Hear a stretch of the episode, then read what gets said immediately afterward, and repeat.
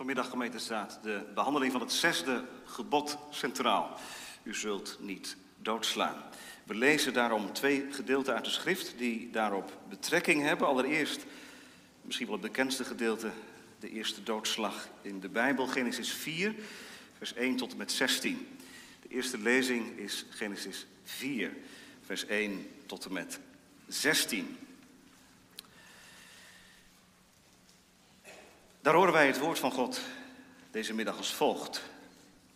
En Adam had gemeenschap met Eva, zijn vrouw, en zij werd zwanger en baarde Kain. En zei, ik heb een man van de Here gekregen.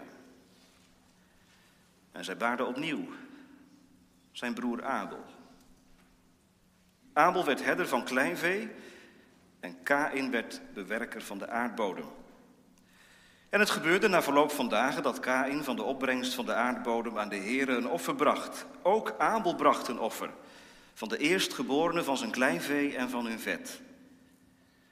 De Heere nu sloeg acht op Abel en op zijn offer. Maar op Kain en op zijn offer sloeg hij geen acht.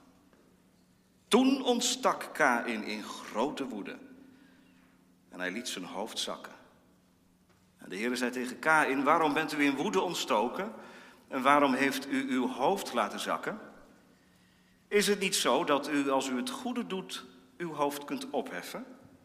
Maar als u niet het goede doet, ligt de zonde aan de deur. Naar u gaat zijn begeerte uit. Maar u moet over hem heersen. En Kain sprak met zijn broer Abel. En het gebeurde toen ze op het veld waren dat Kain zijn broer Abel aanviel en hem doodde. En de Heer zei tegen Kain, waar is Abel, uw broer? En hij zei, ik weet het niet, ben ik de hoede van mijn broer? En God zei, wat hebt u gedaan? Er is een stem van het bloed van uw broer dat van de aardbodem tot mij roept. Nu dan, u bent vervloekt, weg van de aardbodem, die zijn mond heeft opengedaan om het bloed van uw broer uit uw hand op te nemen. Als u de aardbodem bewerkt, zal die u zijn volle opbrengst niet meer geven. U zult dolend en dwalend over de aarde gaan. En Kain zei tegen de Heer: Mijn misdaad is te groot om vergeven te worden. Zie, u verdrijft mij heden van het aangezicht van de aardbodem, en ik zal voor uw aangezicht verborgen zijn, en dolend en dwalend over de aarde gaan. En het zal zo zijn dat al wie mij tegenkomt mij zal doden. Maar de Heere zei tegen hem, daarom zal al wie Kain doodt, zevenvoudig gewroken worden. En de Heere merkte Kain met een teken, zodat niemand die hem tegenkwam, hem zou doden. Toen ging Kain weg van het aangezicht van de Heer. En hij woonde in het land Not, ten oosten van Eden. Naast dit oud-testamentische gebeuren leggen wij de woorden van de Heer Jezus uit Matthäus 5. We lezen vers 21 tot en met 26. Matthäus 5, vers 21 tot en met 26.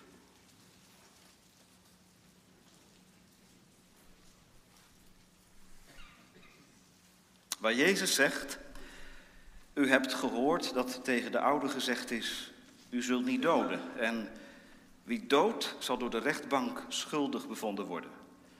Maar ik zeg u, al wie ten onrechte boos is op zijn broeder, zal schuldig bevonden worden door de rechtbank. En al wie tegen zijn broeder zegt, raka, leeghoofd, zal schuldig bevonden worden door de raad.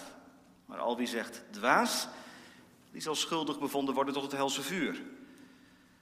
Als u dan uw gave op het altaar offert en u zich daar herinnert dat uw broeder iets tegen u heeft, laat uw gave daar bij het altaar achter en ga heen.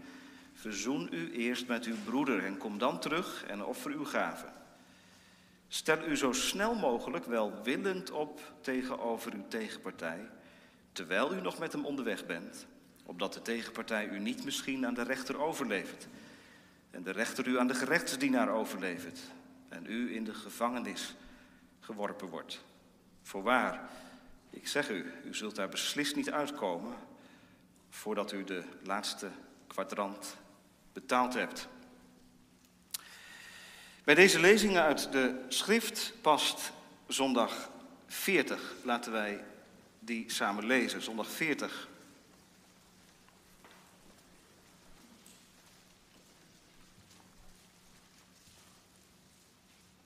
Zondag 40, vraag en antwoord 105 en 106 gaat in op wat God verbiedt. Vraag en antwoord 107 gaat in op wat God gebiedt.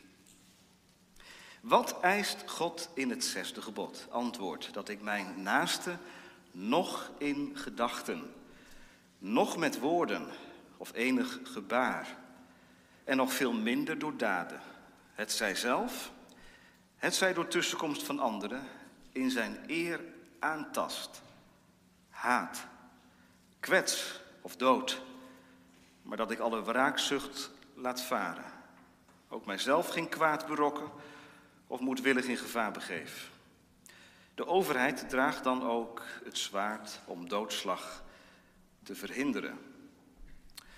Maar dit gebod lijkt toch alleen over de doodslag te gaan? Antwoord: Door de doodslag te verbieden leert God ons ook dat Hij de wortel van de doodslag, zoals afgunst, haat, toorn en wraakzucht, verafschuwt. En dit alles voor doodslag houdt. Vraag 107, maar is het dan genoeg als wij onze naasten, zoals gezegd, niet doden? Antwoord, nee, want door afgunst, haat en toorn te verbieden, gebiedt God onze naaste lief te hebben als onszelf. En hem met geduld, vrede, zachtmoedigheid, barmhartigheid en vriendelijkheid te bejegenen. Wat hem schade kan, zoveel mogelijk tegen te gaan. En ook onze vijanden goed te doen. We zingen als antwoord op de verkondiging uit het gebed des Heer, het achtste vers. Verlos ons uit de macht van de boze, bescherm en sterk ons door uw kracht. Het gebed des Heren, het achtste vers, straks naar de verkondiging. Even een opmerking eh, vooraf gemeente. Ik heb in de voorbereiding van de preek um, vooral de relatie met de naaste voor ogen gehouden. Het is natuurlijk ook mogelijk om dit gebod richting de overheid uit te werken of uh, richting mijzelf. Ook dat is een insteek die de catechismus aanreikt. Maar ik heb ervoor gekozen om deze middag het met name op de relatie met de naaste te betrekken. Dat is even een opmerking vooraf. Ja, gemeente, waarom gebeurt dat eigenlijk, hè? Kinderen, waarom gebeurt dat nou op het schoolplein? Dat pestgedrag. Waar slaat dat op?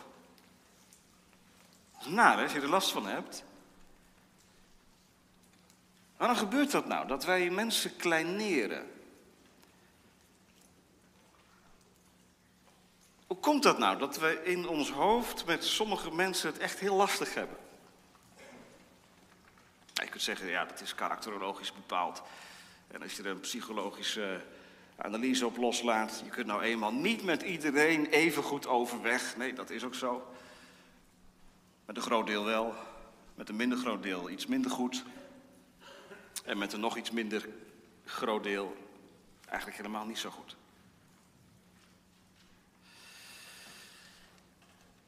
Maar vanmiddag geen psychologie, maar theologie. Waarom zijn wij voor elkaar soms als wolven? Je schrikt er soms van, of niet? Die gevoelens die je kunt hebben over anderen. Andere gemeenteleden. Familieleden. U zult niet doodslaan. En God wacht niet tot de politie en de krant van moord spreken dan is voor ons iemand een moordenaar. Het zesde gebod is een dieptepeiling. Zoals eigenlijk alle andere geboden ook. Hè? De catechismus legt in navolging van Jezus ons hart op tafel. De wortel van de doodslag begint al als ik hatelijke gedachten, negatieve gevoelens over anderen toelaat in mijn hoofd, in mijn hart. Daar wordt het zaad van de doodslag gezaaid. En dat brengt me bij het thema van vanmiddag. Dat is eigenlijk de positieve vertaling van het gebod, zou je kunnen zeggen. Gij zult niet doodslaan, dat is de negatieve versie. Je moet iets niet doen. Maar als je het nou positief benadert, dan kun je tegen elkaar zeggen vanmiddag: heb eerbied voor het leven. Eerbied voor het leven. En dan letten we allereerst op wat verboden is, 105, 106, en vervolgens op wat geboden is, 107. Dus eerst wat verboden is. En laten we, gemeente, daarom heb ik die lezing ook uitgekozen, laten we maar bij het begin beginnen. Waar begint de doodslag eigenlijk? Niet aan het begin van de Bijbel. God is de God van het leven en hij heeft ons goed geschapen en in de relatie was helemaal niets mis. Het ging goed zolang wij God lief hadden. Maar toen daar een breuk in kwam. Onze breuk met God betekende ook een breuk met het naaste. Je ziet het in het eerste uh, huwelijksechtpaar. Hè? De relatie tussen Adam en Eva komt onder grote spanning te staan. De kinderen die ze krijgen, hoofdstuk 4, ja, dan werkt de zonde nog eens een keer extra door. We kennen allemaal het verhaal. Doodslag van Abel. En we lezen het in 2022 Terwijl wij allemaal vergeven zijn van beelden. Ik bedoel, je kunt ze natuurlijk zomaar opzoeken, hè, die beelden van doodslag. Wat ergens in Pakistan of in India of waar dan ook gebeurt. Doodslag, dat kun je al dan niet via de reguliere kanalen gewoon naar je toe halen. Met een paar drukken op de knop zie je de meest gruwelijke dingen voor je ogen gebeuren. De dood is doodgewoon geworden. Een beetje film heeft toch wel ook iets van een moord in zich. En waarom verkopen die thrillers zo goed? Obsessie met de dood. En die games, hè? Zoveel mogelijk mensen neerknallen om verder te komen. De dood is doodgewoon. De dood is een spelletje geworden. Zo onschuldig lijkt het, zo onschuldig is het niet.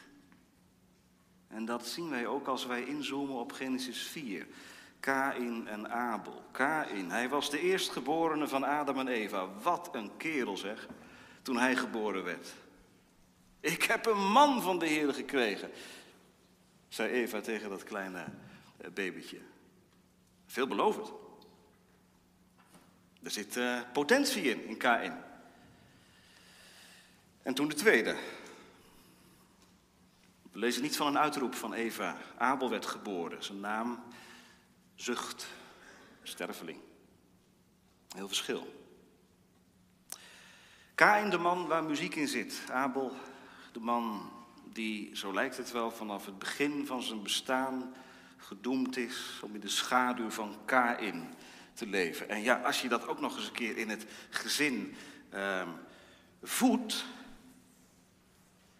Want misschien is dat ook wel gebeurd hè, in het eerste gezin. Ik weet van een ander gezin in de Bijbel dat het waar wel gebeurd is. Het gezin van Jacob. En het had maar weinig gescheeld of Jozef was gedood. U zult niet doodslaan. Dat was wel de bedoeling van de broers. Weg met hem. Kijk, eh, vaders en moeders, doodslag lijkt heel ver weg natuurlijk. Hè? Als je naar je kinderen kijkt, denk je, doodslag, dat zal toch geen moordenaar zijn. Maar als je als ouders in het gezin gaat voeden dat er verschillen zijn. Je oudste of je tweede, ja, dat is zo'n slimme jongen. Die kan wel VWO. En wat zeg je dan over de andere?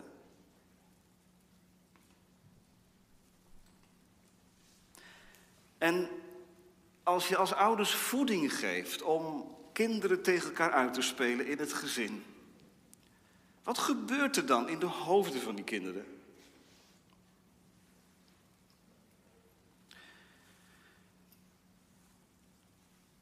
U zult niet doodslaan.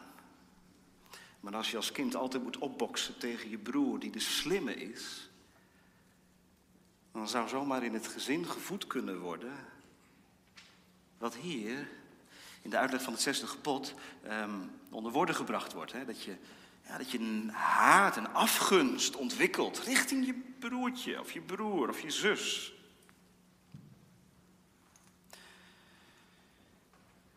Mensen met elkaar in een gezin, in een samenleving, in een gemeente. Kijk, als wij robots waren, voorgeprogrammeerd, dan zouden we elkaar geen pijn doen. Dan zouden we allemaal langs de anderen heen gaan. Maar zet 500 mensen bij elkaar en het wordt een ander verhaal. Misschien is het dus opgevallen, maar alle brieven in het Nieuwe Testament, alle brieven van Paulus en van andere apostelen die eh, aan de christelijke gemeente gericht zijn, alle brieven hebben toepassingen richting dit gebod, richting de omgang met de naast. Dat is niet zomaar. want waar de christelijke gemeente de plek bij uitstek zou moeten zijn om elkaar te verdragen,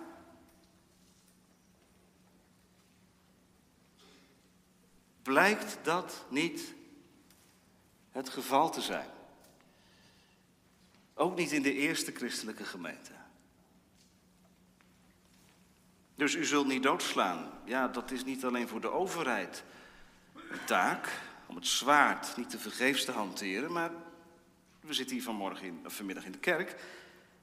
Dat gaat de christelijke gemeente aan. Terug naar Kain en Abel. Ze gaan offeren. Kain offert, Abel offert.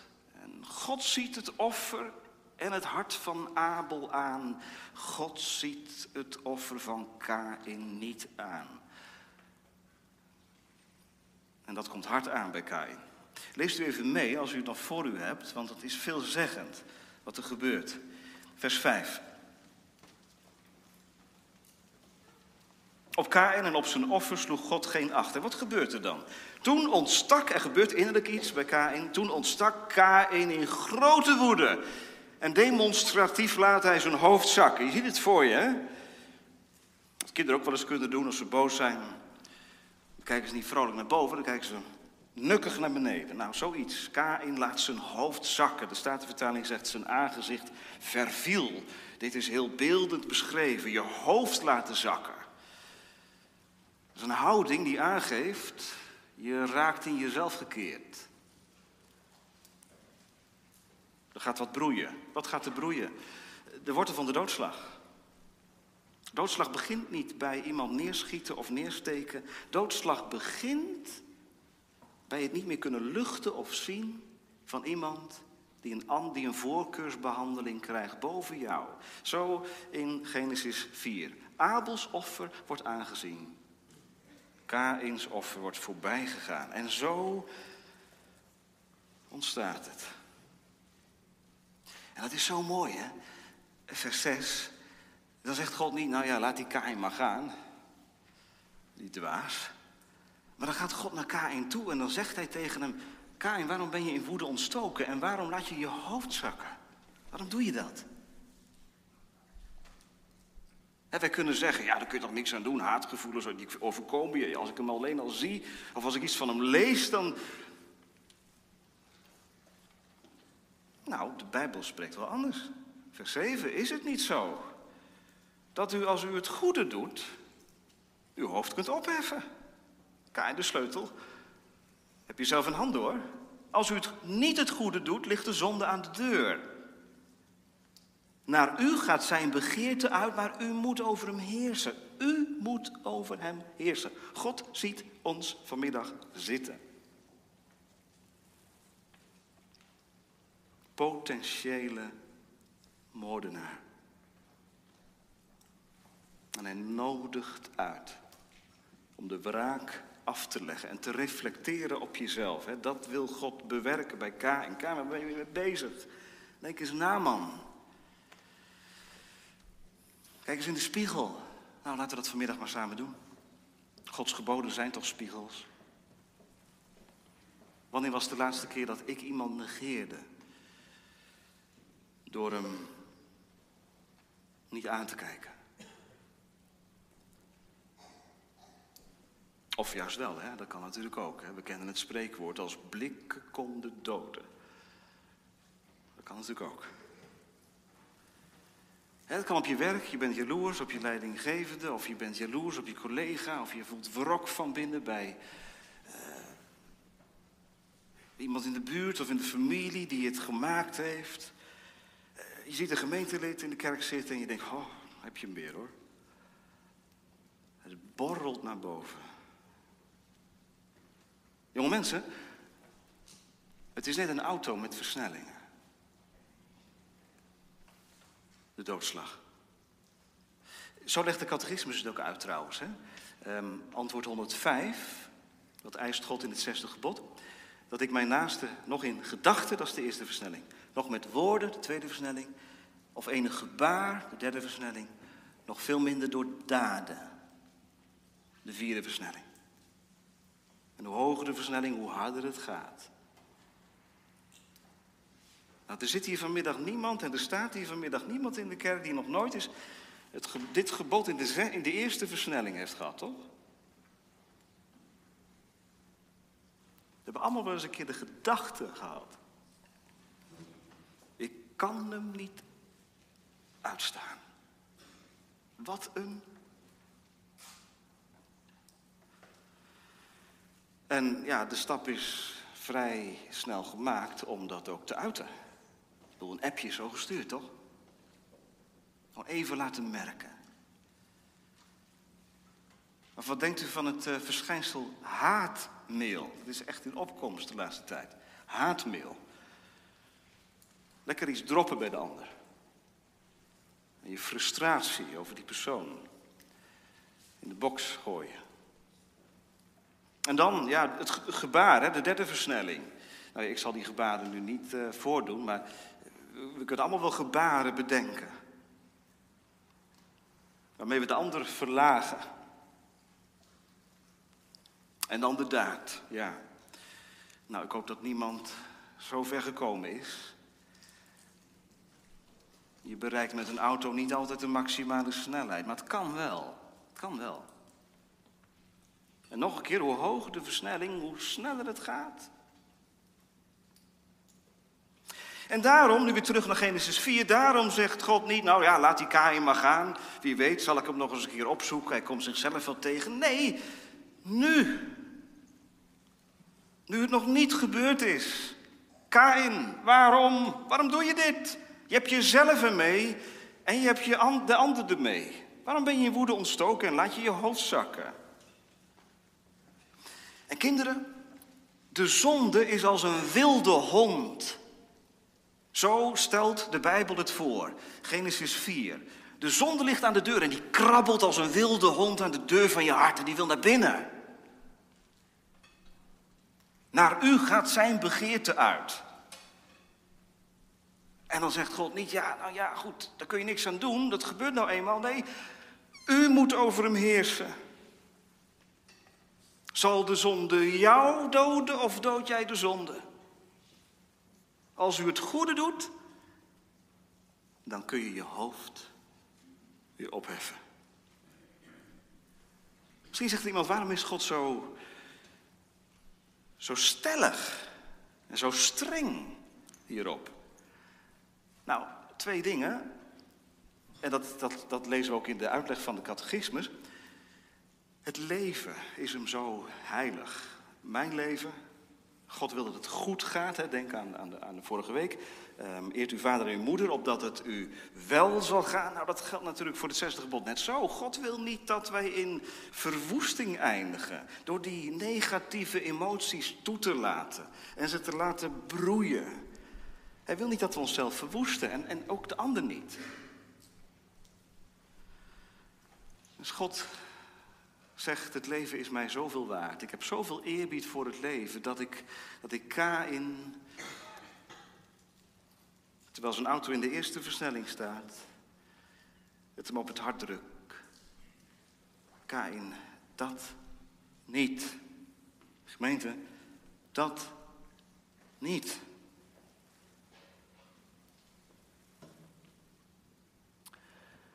Nou, we luisteren vanmiddag En um, we zeggen voor Gods aangezicht, heren, zegt u het mee? Heren, waar heb ik gezondigd? Met gedachten of met woorden?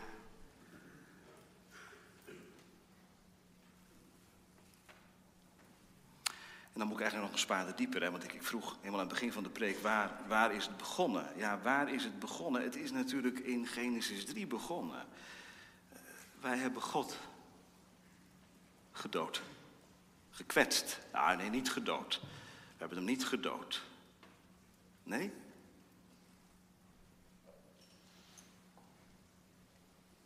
Als we God ook maar verdenken van iets slechts hebben we hem gedood. Wij zijn moordenaars. U zult niet doodslaan. Wij hebben hem aan het kruis gehecht. Dat zegt Petrus later in Handelingen 2. Jullie, wij hebben hem aan het kruis gehecht. Jezus, de gave van God. Het grootste geschenk wat hij kon geven aan een, aan een moordzuchtige wereld. Dat hebben we ontvangen in haat. Weg met deze.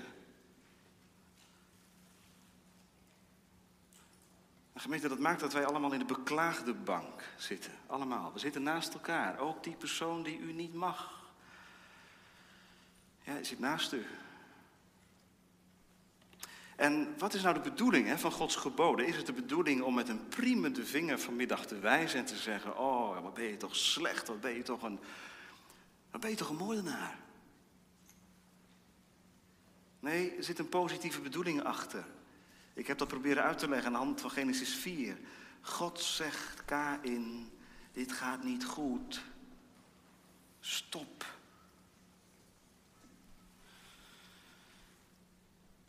Want Kain, ik ben ook de God van Abel.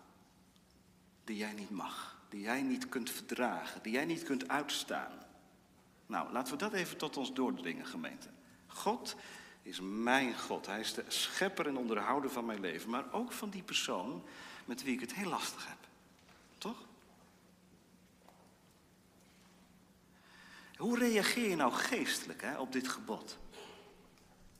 Je kunt natuurlijk zeggen, ja, eh, het verwachte antwoord. Hè? We zijn allemaal zondaren. En uh, we overtreden ook het zesde gebod. Ja, maar een geestelijke reactie is anders dan die. Een geestelijke reactie is ook deze. Ik heb last van de ander en met mijn gedachten heb ik al heel wat gedacht over die ander. Maar zou die ander ook geen last hebben van mij? Het is toch heel voorspelbaar eigenlijk dat als ik mijn naaste met gedachten aantast, haat, ja, dan gaat dat wederkerig ook zo. En misschien is er ook wel aanleiding toe. Dat zet ons allemaal op één lijn. We moeten samen, gemeente, samen vanmiddag, als moordenaars, naar Golgotha. Er is maar één plaats waar je de moed vergaat om beter te denken over jezelf dan over de ander. Dat is daar waar je de Heer Jezus in de ogen kijkt waar hij aan het kruis gehangen werd, ook als gevolg van de overtreding van dit zesde gebod. Daar vergaat mij de moed om de ander naar beneden te duwen. Daar wordt ook de nood geboren. Heere God, hoe moet het dan? Help mij uit deze cirkel van negatieve emoties. En daar wordt ook de vreugde geboren. Want het kan. God geeft zijn geboden niet om ons de grond in te duwen. God geeft zijn geboden om te kunnen leven. En dat is toch het heerlijkste als dat gebeurt. Als je met elkaar echt gaat leven. Zoals God het bedoeld heeft. Ja, hoe moet dat dan? Nou, dan komen we bij, bij het tweede deel van de preek. Wat, wat geboden is. En ik ga nog even een keer terug naar Genesis 4. Als dat vreselijke gebeurd is, hè? Kain sprak met zijn broer Abel, vers 8, we weten niet wat er gebeurd is, maar het wordt misschien wel een discussie en het gebeurt. Kain overman door emoties, hij slaat zijn broer Abel dood. En dan is God er weer. Waar is Abel? Jouw broer, jouw broeder. En dan zie je aan de reactie van Kain hoe diep die haat geworteld is. Hij zegt, wij kennen die uitspraak natuurlijk, ben ik mijn broeders hoeder? En wij willen hem nog wel eens een keer met een kwinkslag gebruiken. Ja, ben ik mijn broeders hoeder? Ik hoef toch niet om hem te geven en hem te denken. Maar uit de mond van Kain klinkt het echt heel negatief. Ben ik de hoeder van mijn broer? Wat heb ik met die ander? Nee, je bent de broer. Ook nu nog, hè? Kain, nu je je broer hebt doodgeslagen, ben je nog steeds broer. En de stem van het bloed zal je achtervolgen, waar je ook heen gaat. Je zult doden en dwalen.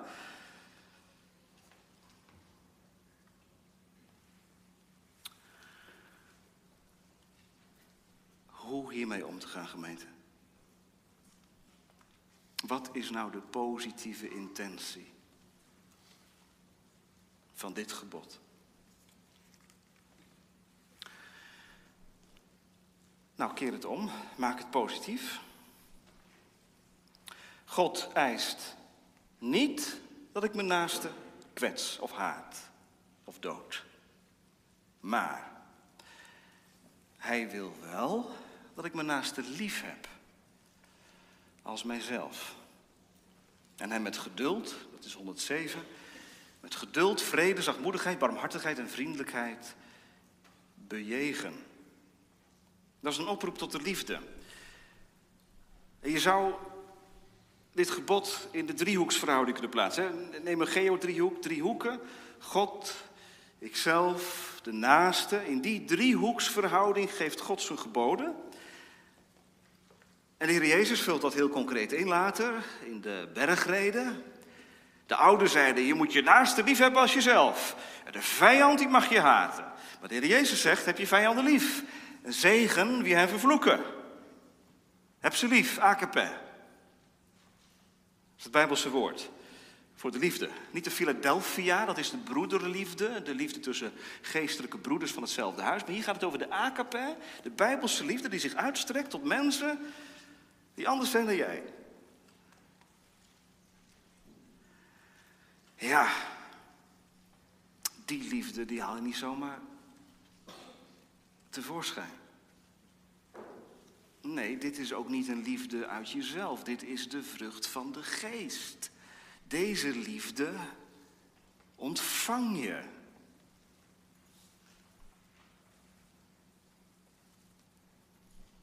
Wat is echte liefde? Echte liefde is niet dat je mensen met wie je het goed kunt vinden, aardig vindt en waardeert. Mensen die in je cirkel zitten, dat je die geweldig vindt. Echte liefde is dat mensen met wie je niks hebt en van wie je ook niks kunt ontvangen, of die misschien wel andere opvattingen hebben dan jij, dat je die lief hebt. Moet je maar aan denken als de zon opgaat s. Dat doet God ook. God selecteert ook niet. Hij laat zijn zon opgaan over bozen en goeden, over mensen die hem vervloeken en over mensen die hem prijzen. God laat zijn zon opgaan over de hele aarde. Ja, ik ben God niet.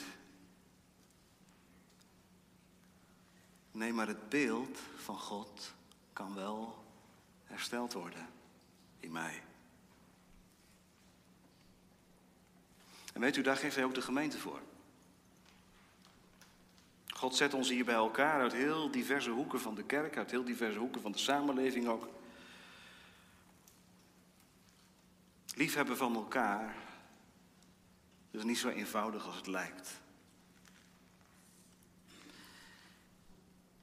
Dat is ingewikkeld. Want de gemeente is geen plaats van mensen met wie je het allemaal geweldig goed kunt vinden. Die precies hetzelfde vinden als jij en als ik.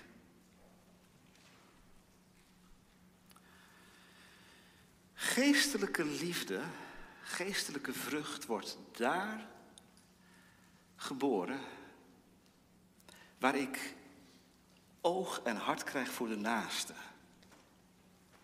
Dat is groeien in de genade. Natuurlijk, er is de persoonlijke relatie met de Heer Jezus. En Christus zal verlangen om te verdiepen in de kennis van de Heer Jezus. En je leest uit je Bijbel en je bidt. En je leest goede literatuur. En dat is heel geestelijk. Maar Jacobus zegt, je kunt deze relatie heel hoog hebben staan, maar als van deze relatie niets terechtkomt, moet je afvragen of die, of die, of die verticale relatie wel in orde is. Het is het een en het ander. Hoe moet dat dan? Hoe moet je nou de ander lief hebben? Nou, zou het niet beginnen met die eerste versnelling van de liefde. De ander zien staan. Daar begint het mee hoor. Als nou de wortel van de doodslag is wegkijken.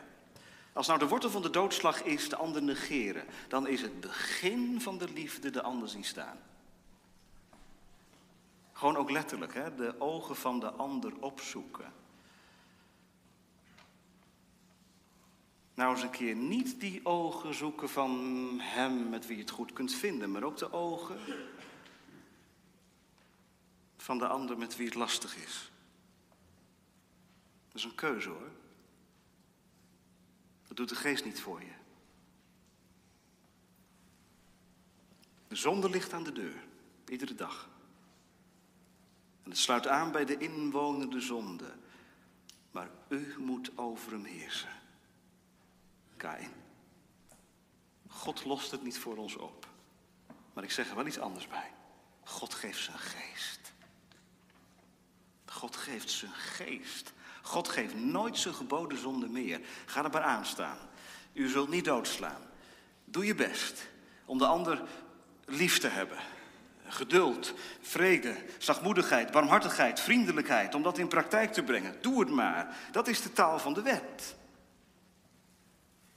Maar hoe begint de wet? Met de belofte. Ik ben de Heer uw God. Hoor je dat? Als wij zo moeilijk hebben met de vervulling van deze geboden, dan zegt hij tegen ons vanmiddag, maar ik ben de Heere, uw God. Je mag het ook lezen als een belofte. U zult niet doodslaan. U zult de ander lief hebben. Geduld betrachten. Vrede, zachtmoedigheid, barmhartigheid en vriendelijkheid.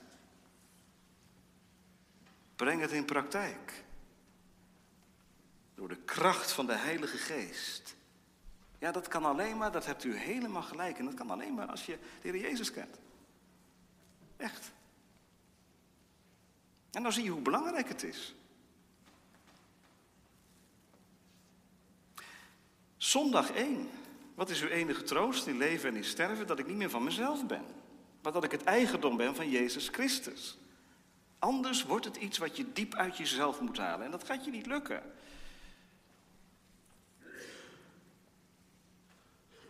We hebben de Heer Jezus nodig. En bij Hem moeten we zijn.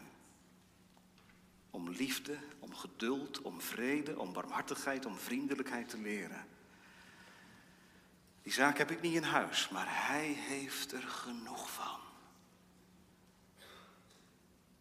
Kom, overtreden van het zesde gebod. De Heilige Geest leert je dit gebod in praktijk te brengen en de vreugde te proeven van de ander uitnemender te achten dan jezelf. Ja, maar heeft dat dan altijd tot gevolg dat iets weer helemaal goed komt? Nee, zo gebroken is het leven wel. Paulus zegt in Romeinen 12, indien het mogelijk is, voor zover het van u afhangt, houd vrede met alle mensen. Voor zover het van mij afhangt, houd vrede met alle mensen. Lukt het altijd?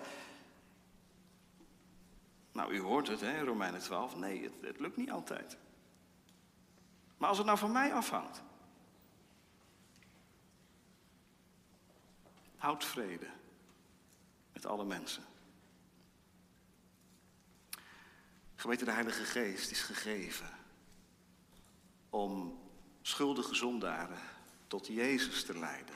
En hem niet alleen aan te nemen als borg en middelaar.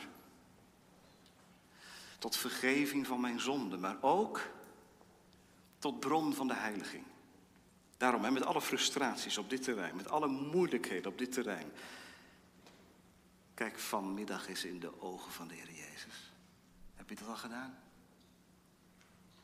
Milde handen, vriendelijke ogen zijn bij Hem van eeuwigheid. Dat zijn ogen die je hart breken. En kijk nou eens met de ogen die in het gelaat van Jezus hebben gekeken naar de ogen van je broeder en je zuster.